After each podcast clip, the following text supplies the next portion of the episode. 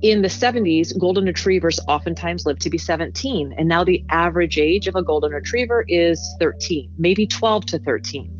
And so, despite the fact that we know more about medical advances, you know, we have in veterinary medicine, we have MRI and we have CT and we have some advanced blood diagnostics, and I'm thankful for all of this modern technology. What we haven't addressed, Ed, is lifestyle issues.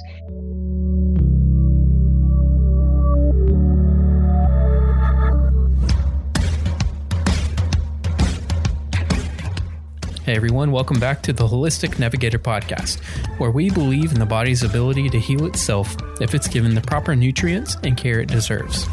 My name is Brian Strickland, I'm the producer of the show, and I'm joined today, as always, by our host Ed Jones in the studio today. On today's episode, we're speaking with Dr. Karen Becker. She is widely considered the most followed veterinarian in the world, and for good reason. Dr. Becker believes in a deliberate, common sense approach to creating and maintaining vibrant health for companion animals and an unconventional integrative approach to addressing disease and reestablishing well being in ill pets. And that's what we're going to talk about the majority of today. She is a wealth of information. She has so many things to talk about. And uh, quite frankly, we're honored to have her on the show today. So we've got a lot of ground to cover. Let me go ahead and pass it over to your host, Mr. Ed Jones. Thank you again, Brian, for that introduction.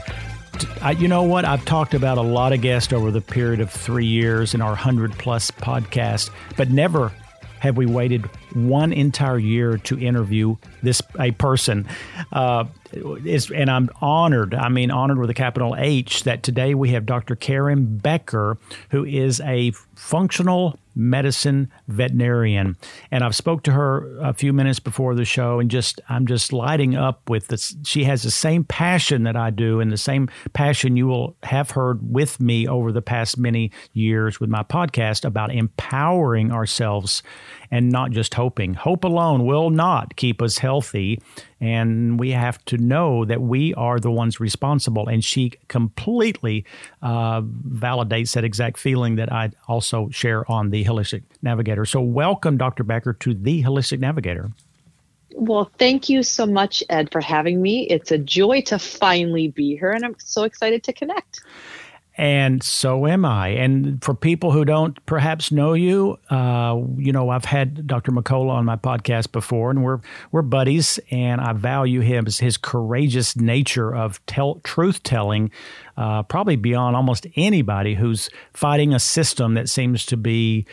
Uh, corrosive and sometimes broken, and he's stepping up as very few have the bravery to do. I uh, will continue to support him in any way that I can. He is helping to change the world for the positive with truth, even though he's been censored a lot. That will not continue forever. The pendulum always swings back the other way after a period of time. And Dr. Becker has been uh, part of Dr. McCullough's promotion of truth, I guess I will say. And uh, you are an integrative wellness veterinarian. And you do believe, I love this, the art of medicine. I love the fact that you can't learn real true health just from a textbook. It's an art as much as a science. There's science that's very important, but it's also an art in, in understanding how the like myriad of insults that create disease and, and creating a toolbox of more non-toxic innovative approaches. And the thing about pet food, pet health, and and our whole animals that we have within our love life is it, it, people are actually far more educated about their own human bodies and their foods and connections to it than I think most pet owners are. And I will have to say, I have been a pet owner probably the first 50 years of my life, but the last 14 since divorce and this and that, I've not had one, but I've had over 50 dogs and I, have cherished Aww. every one of them. Uh, so, Dr. Becker, so let's get started. I know that you got a lot you want to discuss or and actually educate people about what's going wrong in the system and what can they do? Well, I think part of the issue is foundationally veterinary medicine has just mirrored human medicine, which means, unfortunately, we are still eh, kind of enrobed with a reactive mindset in medicine. So, whether you're going to medical school or veterinary school, what I was taught in my eight years of education was we wait till the body breaks. And then the four years of medical training I got was how to treat those symptoms with drugs and triage for acute trauma and infectious disease. So my veterinary training was remarkable when it came to infectious disease or truly contagious diseases. And if God forbid your dog or cat be hit by a bus, I gained the skills necessary to effectively put a body back together after acute physical trauma. What was sorely and grossly missing from my medical training was not a single class on how to prevent the body from breaking. So when I got out, I knew I, I grew up in a proactive wellness home. So I knew I was going to start the very first proactive Uh, animal hospital in the US. I that was already a part of my goal going to vet school. Nothing is more frustrating to a wellness proactive mindset than having to sit through four years of a reactive education. So at the end of all my classes, and they're like, okay, this is how you treat heart disease, this is how you treat congestive heart failure, here's how you treat treat stage one, stage two, stage three, and stage four kidney failure. My question was always, thank you. This is fantastic. How do we prevent kidney failure from occurring? And you just get blank stares from your professors. So it's wildly frustrating as a wellness doctor to not have any wellness courses being taught to young medical doctors, whether veterinary or human, we're not taught how to prevent the body from breaking. So that's a frustration. And out of that, if you were to go to the average human medical doctor or veterinarian and say, hey, I have a young Cavalier King Charles Spaniel that is, I know, prone to heart conditions genetically. My dog's heart auscultates fine now. There is not a murmur, but I don't want my dog to express that DNA. What do I do? You will have veterinarians just give you a blank stare because they weren't taught how to prevent, you know, predisposing uh, epigenetic triggers from actually firing off. And so I've had to create um, my own animal hospital with a proactive mindset. And I think that that's the root of what the issue is, Ed. I think that because we wait till the body breaks and then try to fix it, we're always backpedaling. And what we end up with is animals that never reach their full physiologic potential. They also don't go through life with vibrant health. They grow through life with a lot of symptoms resulting in midlife degeneration, and then the exact same medical issues that plague humans plague our well loved dogs and cats. We have obesity, diabetes, and cancer right up there with autoimmune disease, uncontrollable allergies. Raging GI problems like IBD, IBS, and of course, autoimmune disease, organ failure, and then a bunch of different cancers. The reality for human dogs and cats in North America. And when I set up my proactive animal hospital, my thought was, you know, if we if I can't switch or fix the medical system right off the bat. I can empower the people coming to my office, my clinic, my patients to recognize their critical role in foundationally, intentionally creating health through well and excellent lifestyle choices. So that's what I've done. I created the first proactive wellness hospital in the US. And really, I, I, believe my attempt is, is my goal is to create a movement of super knowledgeable, empowered pet parents that know enough to make amazing choices to prevent their animals from getting sick. And that's what I do. I love that. I love the uh, whole context. And when I told you that, and the listeners, Dr. McCullough was very brave, you go right along. You're partnering because you're bucking a system. And I know from my own personal life of bucking the system uh, for the last uh, 40 plus years in the empowerment business of nutrition, health, what the knife and fork can do, and what supplements can do. It's, it's a lonely journey. And, you know, COVID has been a blessing in some ways and certainly been a hardship in many others. But I think COVID has actually turned the corner for some of the people who were in the gray area of really kind of thinking their their bodies were like a Ford F one fifty truck. You get you know your brakes down, you go to the doc, he's going to fix you, and you go back on the road. But now we're seeing you know the Lancet just with the Lancet recently of, of the six million people they they studied with the high BMIs are the ones who are suffering from the terrible side effects of COVID, mm-hmm. and the same thing filters to pets. Now I will be honest with you because I've been out of my personal pet journey for some time. And I love the fact that you said pets are not experiencing the vibrant health that they have capacity for because they can't speak to us. We don't know that when we can see outward complaining, we can see the symptoms, but we can't really tell so much about uh, if they could speak, how much would they be kind of complaining about how they're just not feeling well many, many days? And right. do they just get used to it? Let me ask you I mean, I'm 64. I remember a lot of pets in my early days. Has the health of pets declined substantially over the decades? So sadly, Yes. And not in all breeds across all classes, but the the UK Kennel Club did a, prov- a, really quite a provocative study that demonstrated that many breeds were losing a year of longevity every decade. So instead, for instance, even the lifetime golden retriever study done in the US in the 70s, golden retrievers oftentimes lived to be 17. And now the average age of a golden retriever is 13, maybe 12 to 13. And so, despite the fact that we know more about medical advances, you know, we have in veterinary medicine, we have MRI and we have CT and we have some advanced blood diagnostics. And I'm thankful for all of this modern technology. What we haven't addressed, Ed, is lifestyle issues. And so, despite the fact that we do know how to treat infectious disease, we know how to treat parvo and distemper in veterinary medicine, we know how to knit a body back together after acute for, blunt force trauma like being hit by a car. What we don't, what we don't focus on is how to prevent th- that midlife arthritis. And veterinarians don't do an amazing job of talking about how dogs are wired as athletes and they need to move their bodies every day and they need to have unbelievable muscle tone. And we need to maintain that muscle tone as they go from midlife to seniors because most animals are stuck inside of our houses and not getting enough exercise and developing behavior problems. It's this cycle of basically an unhealthy lifestyle, which oftentimes mirrors their moms and dads. The problem is, as you mentioned, dogs typically don't do a whole lot of complaining. We know that dogs get headaches, and we never administer med- meds for headaches. We know that dogs can have a whole host of physical symptoms that may decrease their quality of life, and yet dogs are so amazing. They're just magical best friends. There's a reason why we call them man's best friend because they fill a role in our lives that really can only be filled by by pets by animals by dogs and cats.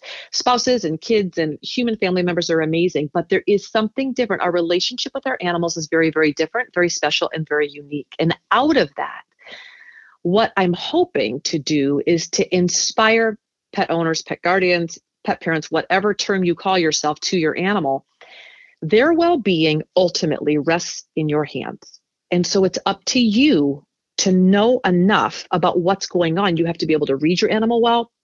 You have to be able to identify symptoms and changes, subtle changes in in symptoms, physiology, coat, stool change, change in their bark, change in behavior.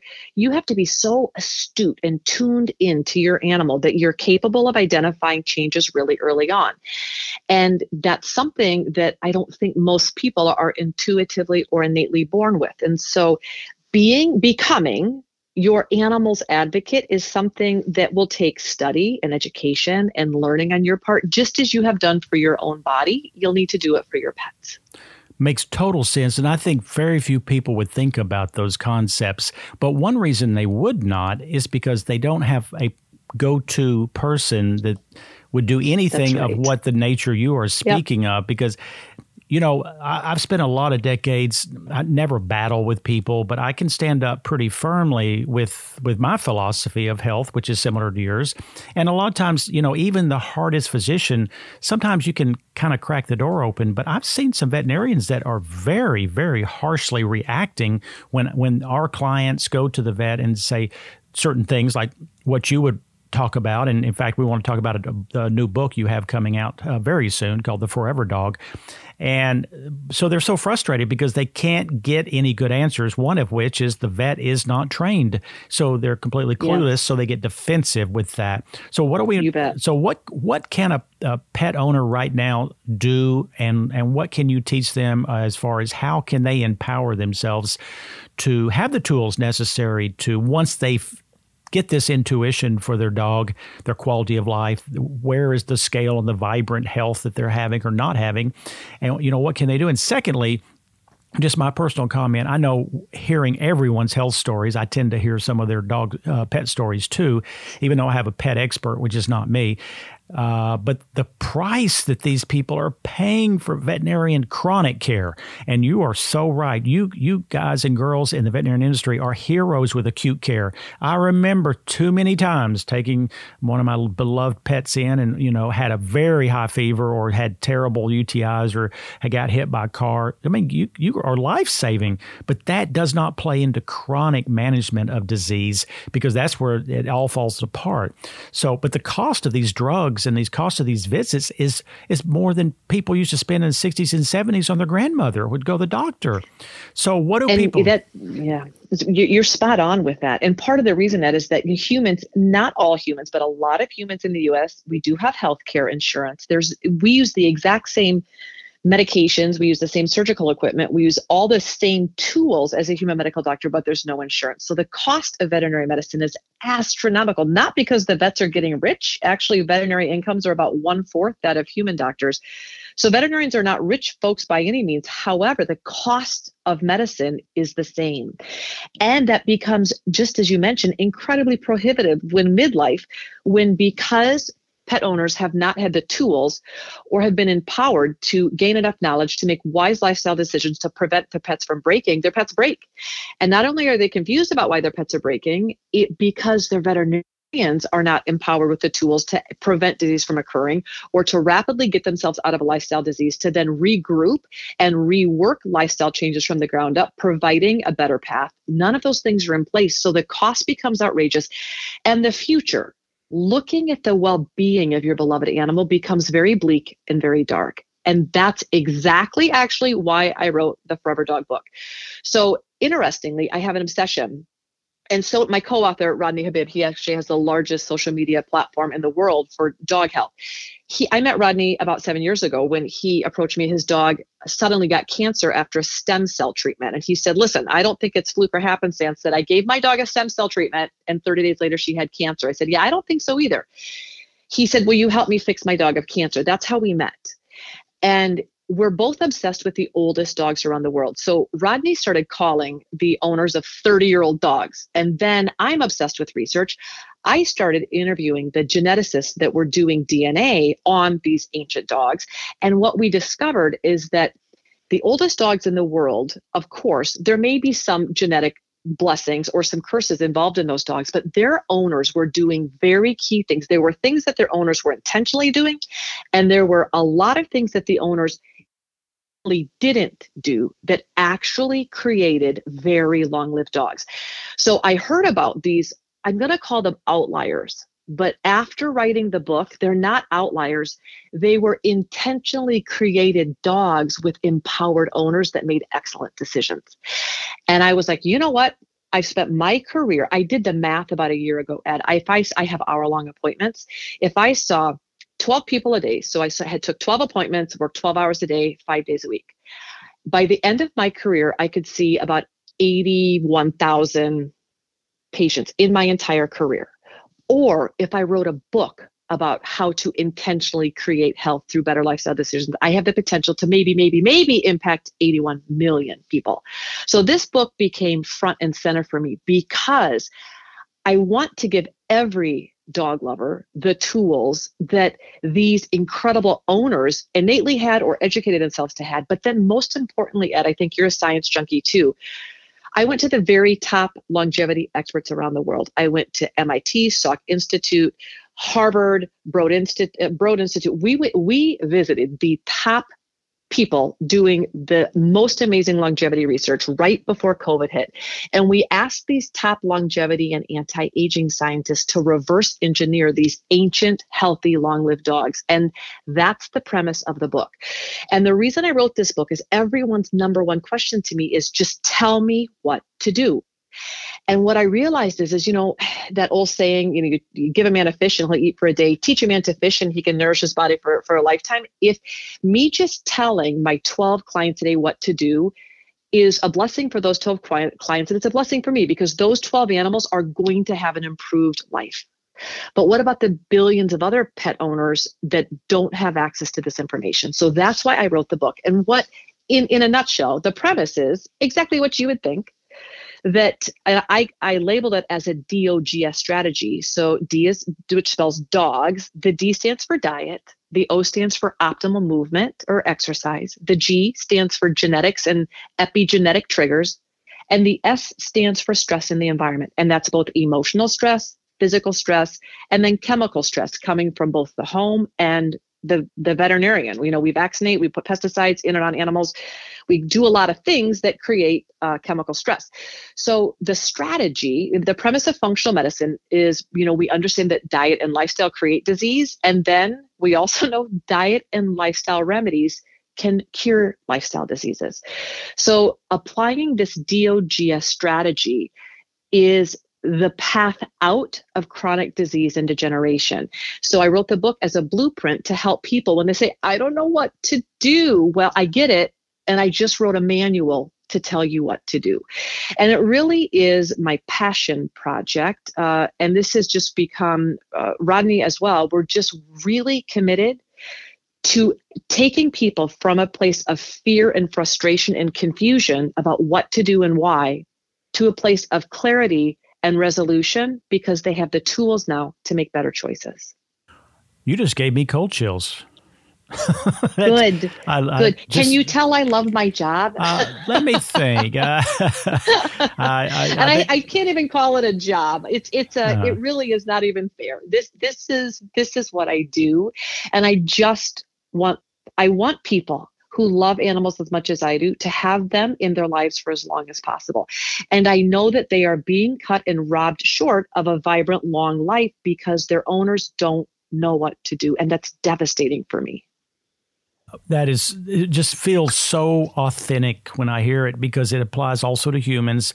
But i am again not seriously into the pet area, but I know from having all the dogs I had exactly what you're saying just resonates with just strong truth.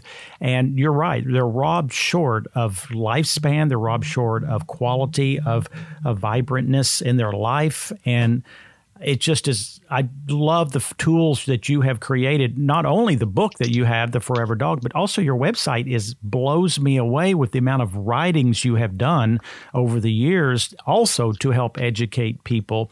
And you know we do a lot of uh, pet sales uh, in fact the holistic navigator i mean is sponsored by nutrition world which is the the retail establishment. It's nutritionw.com but very, very. I mean, I've had to learn so much about the despicable nature of pet foods, and yeah. it is far worse than almost the human uh, side of it because there seems to be far worse. Yeah, because they can yeah. hide things so much more legally than you can even, and and human foods can hide through the, the games of of the, the, the labeling games, but the uh, pet foods. I mean, it's all about packaging, the color, the look, the the, the beautiful scenes on a bag of food, and it, it, sucks us in. I mean, it makes us think, wow, this is healthier than the foods I eat, and we know better. Yeah. And uh, I mean, we've vetted everything on, on the Nutrition W site, but I. Uh, I want you know to really keep being able to empower as and I know you the book you're exactly right instead of 81,000 at least 810,000 and hopefully 8.1 million or 81 million yeah. and part of that yep. also is why I do the podcast the holistic navigator because I mean I, I only talk to one person every 15 minutes and that's still nothing compared to what we've already reached with uh, this podcast and like you're going to reach with uh, with with being on here f- with me so the book is going to give people a good complete toolkit to be forward thinking and have the access to the information that they truly need. So obviously, you're going to discuss all the components, the foods, the the drugs that poten- potentially the vet might want to give, blank blank blank. Is that what it's going to cover?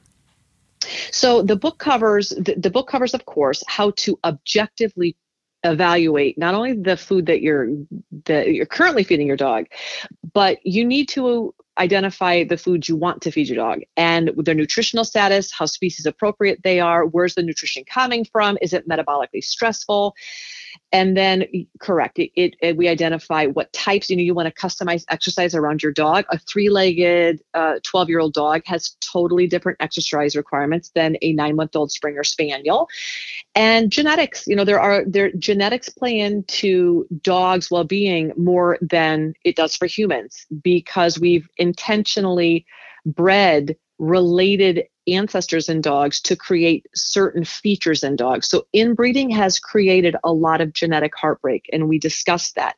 But just because your dog is born with a genetic predisposition does not mean that you are helpless. And we cover that extensively in the book.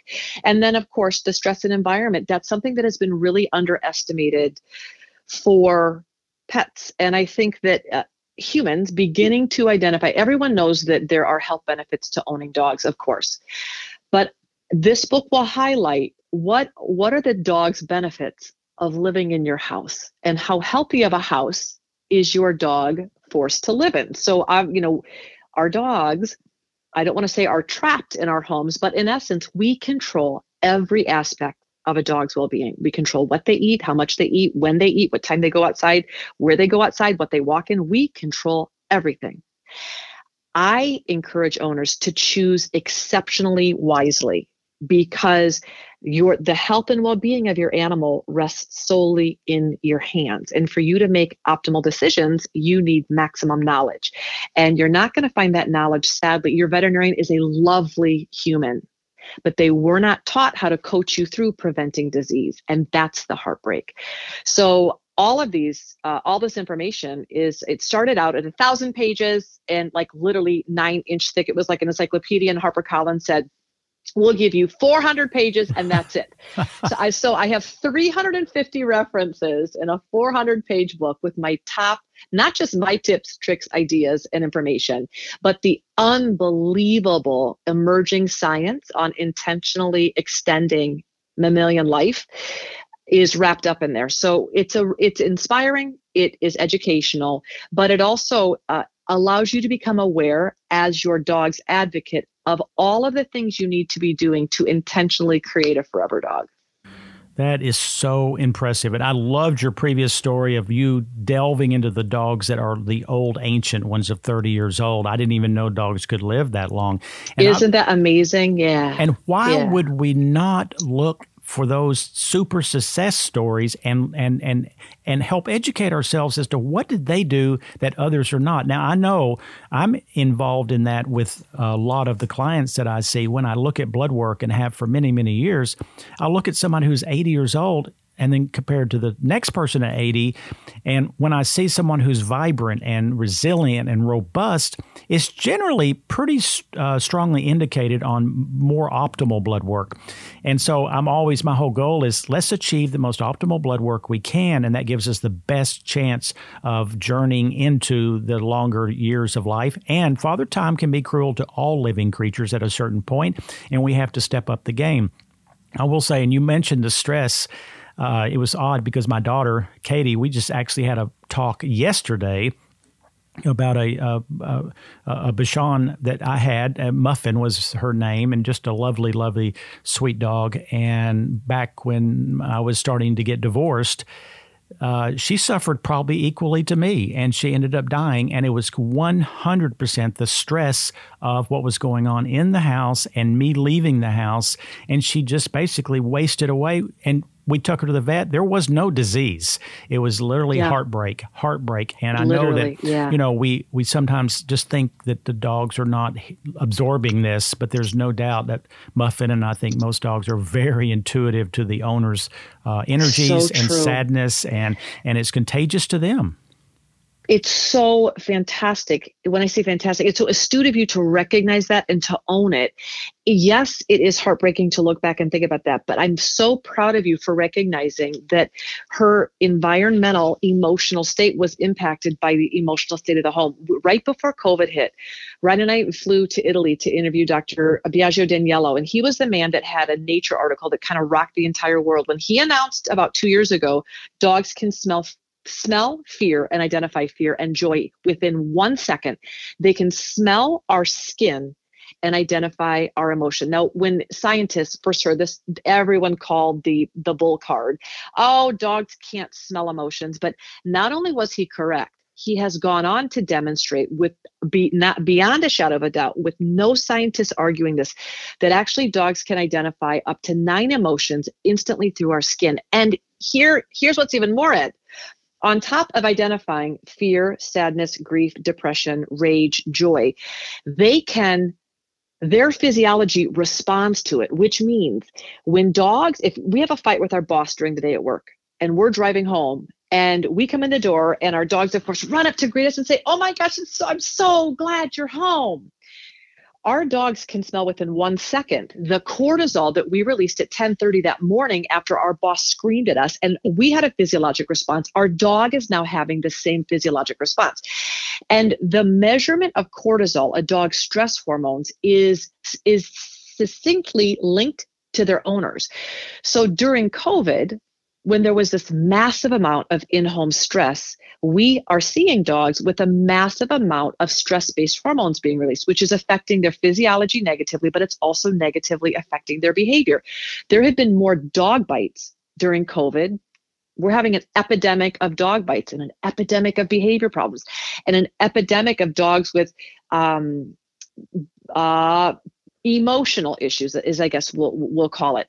And I'm so thankful that you bring up this topic because there again, we speak English in, in my situation. We speak our native tongue to our dogs, but how well are we focused on speaking dog or understanding dog. We expect dogs to take in our emotions, take in our language, adapt to our social norms, and be perfect little saints in a home that's oozing with stress and environmental toxins and a whole lot of emotions that are not necessarily helpful helpful for them or their physiology. What are we doing for damage control? What are we doing to intentionally improve their emotional behavior and physical well being? What are we doing to make sure that we get ourselves to a good emotional place, but also work in getting our dogs to a place of emotional homeostatic balance? Those are questions that a lot of people haven't thought about. But when we interviewed these top tier scientists, they thought all every single one of them said we have underestimated a dog's mental state as playing into their physiologic well being. And that's a chapter in the book that I think when most people have read it, they said, you know, this hit me square and center in the heart. Because I didn't think my dog was a little robot, but I didn't think he was picking up on all that I know now he's absorbing. Dogs are little sponges. They absorb the chemicals and toxins in our home, they absorb the emotions in our home. They our dogs are as healthy as our homes and our hearts are. So if there's ever a motivation to work on yourself physically, emotionally, spiritually, to work on your home and get the toxins out of your home, to get the pesticides out of your backyard. If there ever was a reason, if you won't do it for yourself, do it for your dog because your dog is probably more influenced by these factors than even your two legged kids. So, including your fuzzy, your four legged kid in the mix of emotional, mental well being, environmental health is a really good idea. That's very inspirational because uh, you're right. Especially Americans, we, we tend to be selfish about self care. And the inward journey, uh, especially as we get older, seems to be, to me, the most important journey of finding a place of contentment and peace within the, the, the, the torrent of invisible ghost and all the things that go on within our life. In fact, just real quickly, and I, I want to ask one more question after this, and then we'll start winding it down. But I go to a lady who is, uh, is, is a practitioner of the Emotion Code. It's a very interesting book that has to do with a type of of uh, uh, treatment for uh, getting rid of locked in patterns that can be destructive from our past. And I was with her yesterday, believe it or not. And I asked her, I said, Do you ever do animals? She gave me some of the most amazing stories because she can do the same energy transfer on an animal as she does a human. And I've been to her seven times, and I just think it's just amaz- amazing what's happened to me. Well, I didn't even think about the pet thing, but it just goes right along with what you've just said. And, you know, yeah. they, they have many times all of us can have emotions even from early on that just becomes locked within a big box inside and it doesn't ever open and it's toxic. It really is. So yeah. Uh, uh, realizing that as a pet owner is a huge step in the positive direction. I don't want people to feel like well all of a sudden i have to be perfect but it does open the, the conversation within that can help both the pet and the owner. Now, lastly, as far as you obviously are positive toward quality supplements to help maintain health. And secondly, in some of these emotional things, I know I recommend you know, a, a kind of a, a, array of of calming natural products uh, from theanine to GABA to lavender to this. Is that something that pets can utilize also? So certainly there are many, many supplements that are fantastic for pets. But what I have found, Ed, is probably exactly what you what you have found. That you can't eat a Big Mac every day and take a multivitamin, uh, and or get yourself jacked up on caffeine throughout the day and expect an amazing good night's sleep. The veterinarians are the last remaining group of health and wellness professionals that still advocate that their patients only eat ultra processed foods from the time that they're born to the time that they die. Veterinarians, most of them, now not me, I'm I'm what I call a fresh feeding veterinarian, but the vast majority of my colleagues will say never feed anything but a little brown crunchy ball from the time that you're born to the time that your pets die because feeding anything else could give them an upset tummy or it couldn't be good for them. It's asinine to think. And I also remind you that unless uh, you're feeding one of the four human grade dog foods out there, that 99.97% of the foods that you buy anywhere are made with feed grade materials, which means these are raw materials that failed human food inspection. We don't have time to go into why they failed human food uh, inspection but just take my word for it the foods that you think that you are feeding that you're paying a lot of money for with incredibly beautiful packaging those foods are not visions of health that allow a body to sustain vibrant well-being throughout a lifetime. They're just not. No different than if you put your kid on total cereal every day all day. Total cereal has 100% vitamins and minerals but you wouldn't give it from birth till death never giving your kid anything else. And yet we do that for dogs and cats. So first of all because we are not nourishing their neuromechanical machinery well, how can we expect a dog's brain to work when they are on a diet completely deficient of omega-3 fatty acids. So no amount of L-theanine, kava kava, hops, valerian, no amount of rhodiola is going to fix a massive nutritional deficiency. So first and foremost, we if we can't supplement our way out of poor nutrition, we have to fix the diet. Once you fix the diet, you have to recognize now I need to do what I can in terms of communication. How well can I communicate with my dog? Once you've identified all the big buckets and you've worked on them, then yes, there are some supplements that can be quite beneficial. But the truth is, the vast majority of dogs don't have a Bacopa deficiency. They're not dealing with, um, you know, any type of um, of supplement deficiency for calming. They have an exercise deficiency. Dogs need to move their bodies every day to decrease cortisol and improve their feel good hormones. Most dogs are just walked around the block once or twice a day. Dogs have their own set of emotional needs that involve olfactory or smelling. How many times have you seen people out, they let their dog go pee and poo, but then when it comes to actually sniffing and being able to breathe in and really take in their environment, humans don't have time. So we drag our, our dogs along a walk at our pace for the amount of time that we want to be outside, and then we put them back in our houses and we go to work.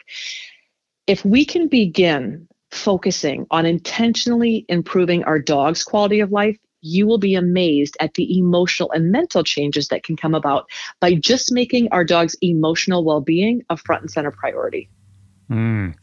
That is fantastic. And what a, a, perfect definition of functional medicine is going into the roots, like the roots of a tree, rather than focusing on the leaves and things, because that's where everything is built from those roots. And the roots are stress management, nutrition, the right food, the right environment, the, the less toxicity. I'm a huge uh, uh, kind of counselor on mold in a house, and I don't know anything yes. about this, but I know mold yep. significantly affects humans, and I would guess it would do the same to pets, right? Well, and yeah, yeah, of course. And when you think about the fact that one third of pet foods have known contaminant mycotoxins in them, mm. so human foods are we actually do test mycotoxin levels in human foods. Everything that fails inspection, and guess where it goes? It goes into pet foods. So pet foods.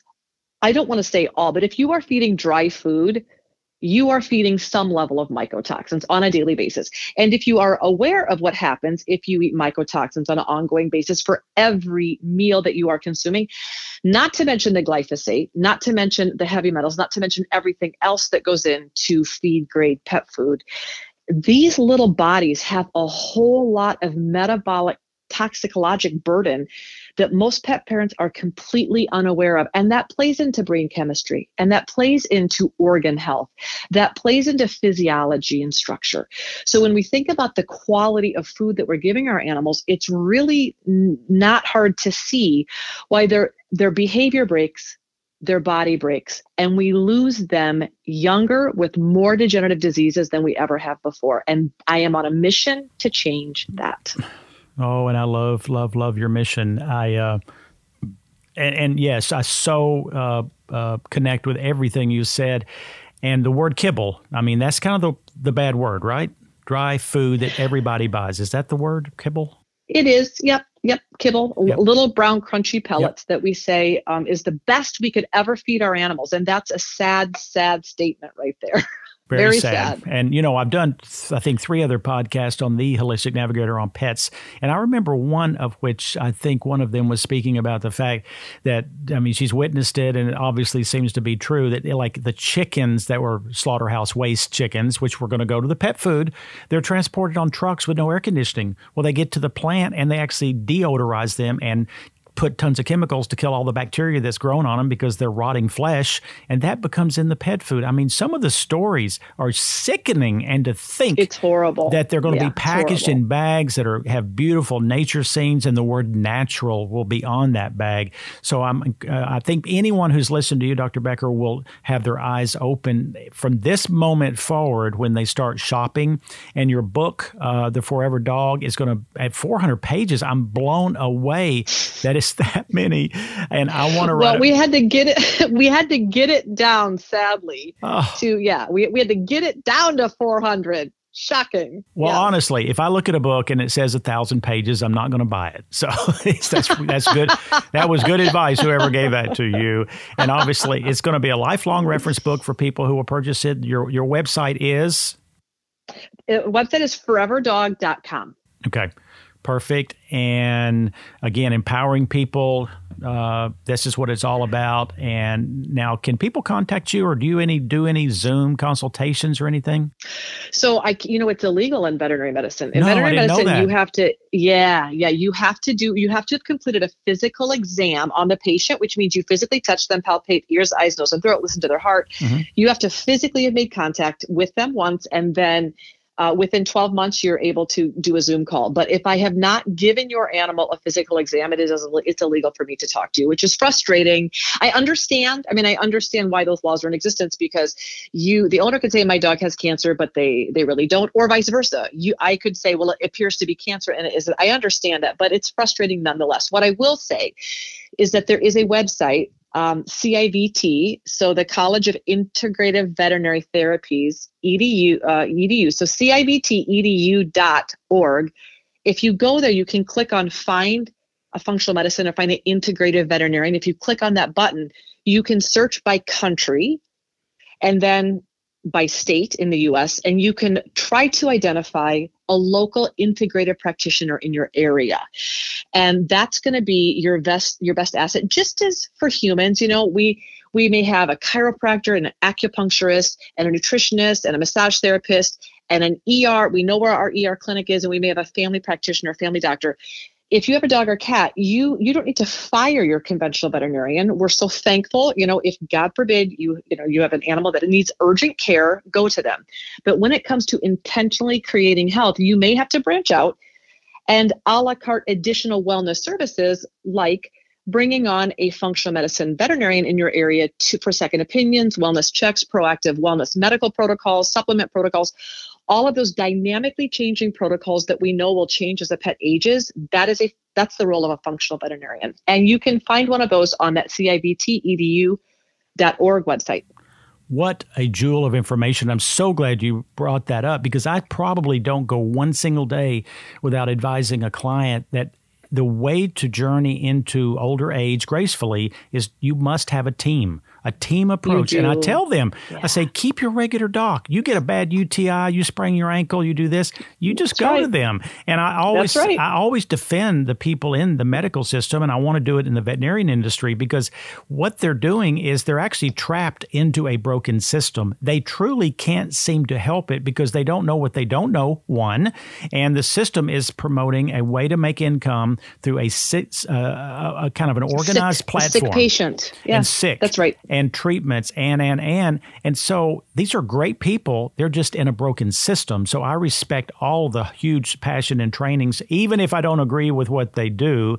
I still respect them greatly. But amazing way to end this uh, show is to tell people to create a team approach because if you only have one team member, uh, you're not going to get the full flavor. There's no possible way because you can't be an expert at everything. That's right. And That's and right. and having a functional practitioner, and I had no idea there was a site where you could locate these. And I'm sure it's going to be a growing uh, industry because the fact that we have so much interest uh, in regard to people listening to our, our, the other two or three podcasts, I know it's a growing industry. And I love the fact you talk about kibble. And lastly, when people hear this, like I know my sister, she's had a hundred dogs. She's fed them kind of inexpensive food. She doesn't do anything of the healthy origin. And she'll always say, you know, my dogs live to be 17 years old and they never have any problems, blank, blank, blank. Um, well, I wouldn't tell her to her face, but she's going to the vet every month. I mean, there's always an issue. Something always yeah. is popping up. And, yep. you know, the thing is, bad food it's what activates the uh, the unhealthy genes. So we can talk about nutrition and deficiencies all day long, but what's the bottom line? The bottom line is wrong lifestyle too much stress and the wrong nutrition activates genes that we should keep silent. Well, so nothing could be better for us than to keep the healthy genes active, the ones we want silenced to stay active. And that's not going to happen with kibble nor Krispy Kreme donuts for us. So, Dr. Becker, you are one awesome person. Oh, well, this has been a joy. We are two peas in a pod with what we believe in terms of um, making wise choices. Pet owners have one step of a more difficult problem because we are designing for a life that's not our own. And that with that responsibility comes a lot of pressure to make sure that we're making excellent decisions. So the goal is to empower people who love animals to continue learning so that you don't have regrets later. And I love the fact that you are doing that for human health. I'm doing that for animal health. And I love the fact that we can come together with a mutual goal of helping things that we love live healthier, happier lives. So thank you for having me on. And I'm so thankful that I had an opportunity to be on your podcast. Well, it's an honor for me, and hopefully we may meet someday. And I'll, maybe a year from now we'll do another an update. But remember, the Forever Dog book with uh, Dr. Karen Becker. And, you know, the masses have really never thirsted for truth in this society, but I see a growing amount of people who are just gobbling up things like what Dr. Becker, the truths that she spoke about, and many of the other people I interview, and sometimes just my own podcast. So I am just very optimistic for our future.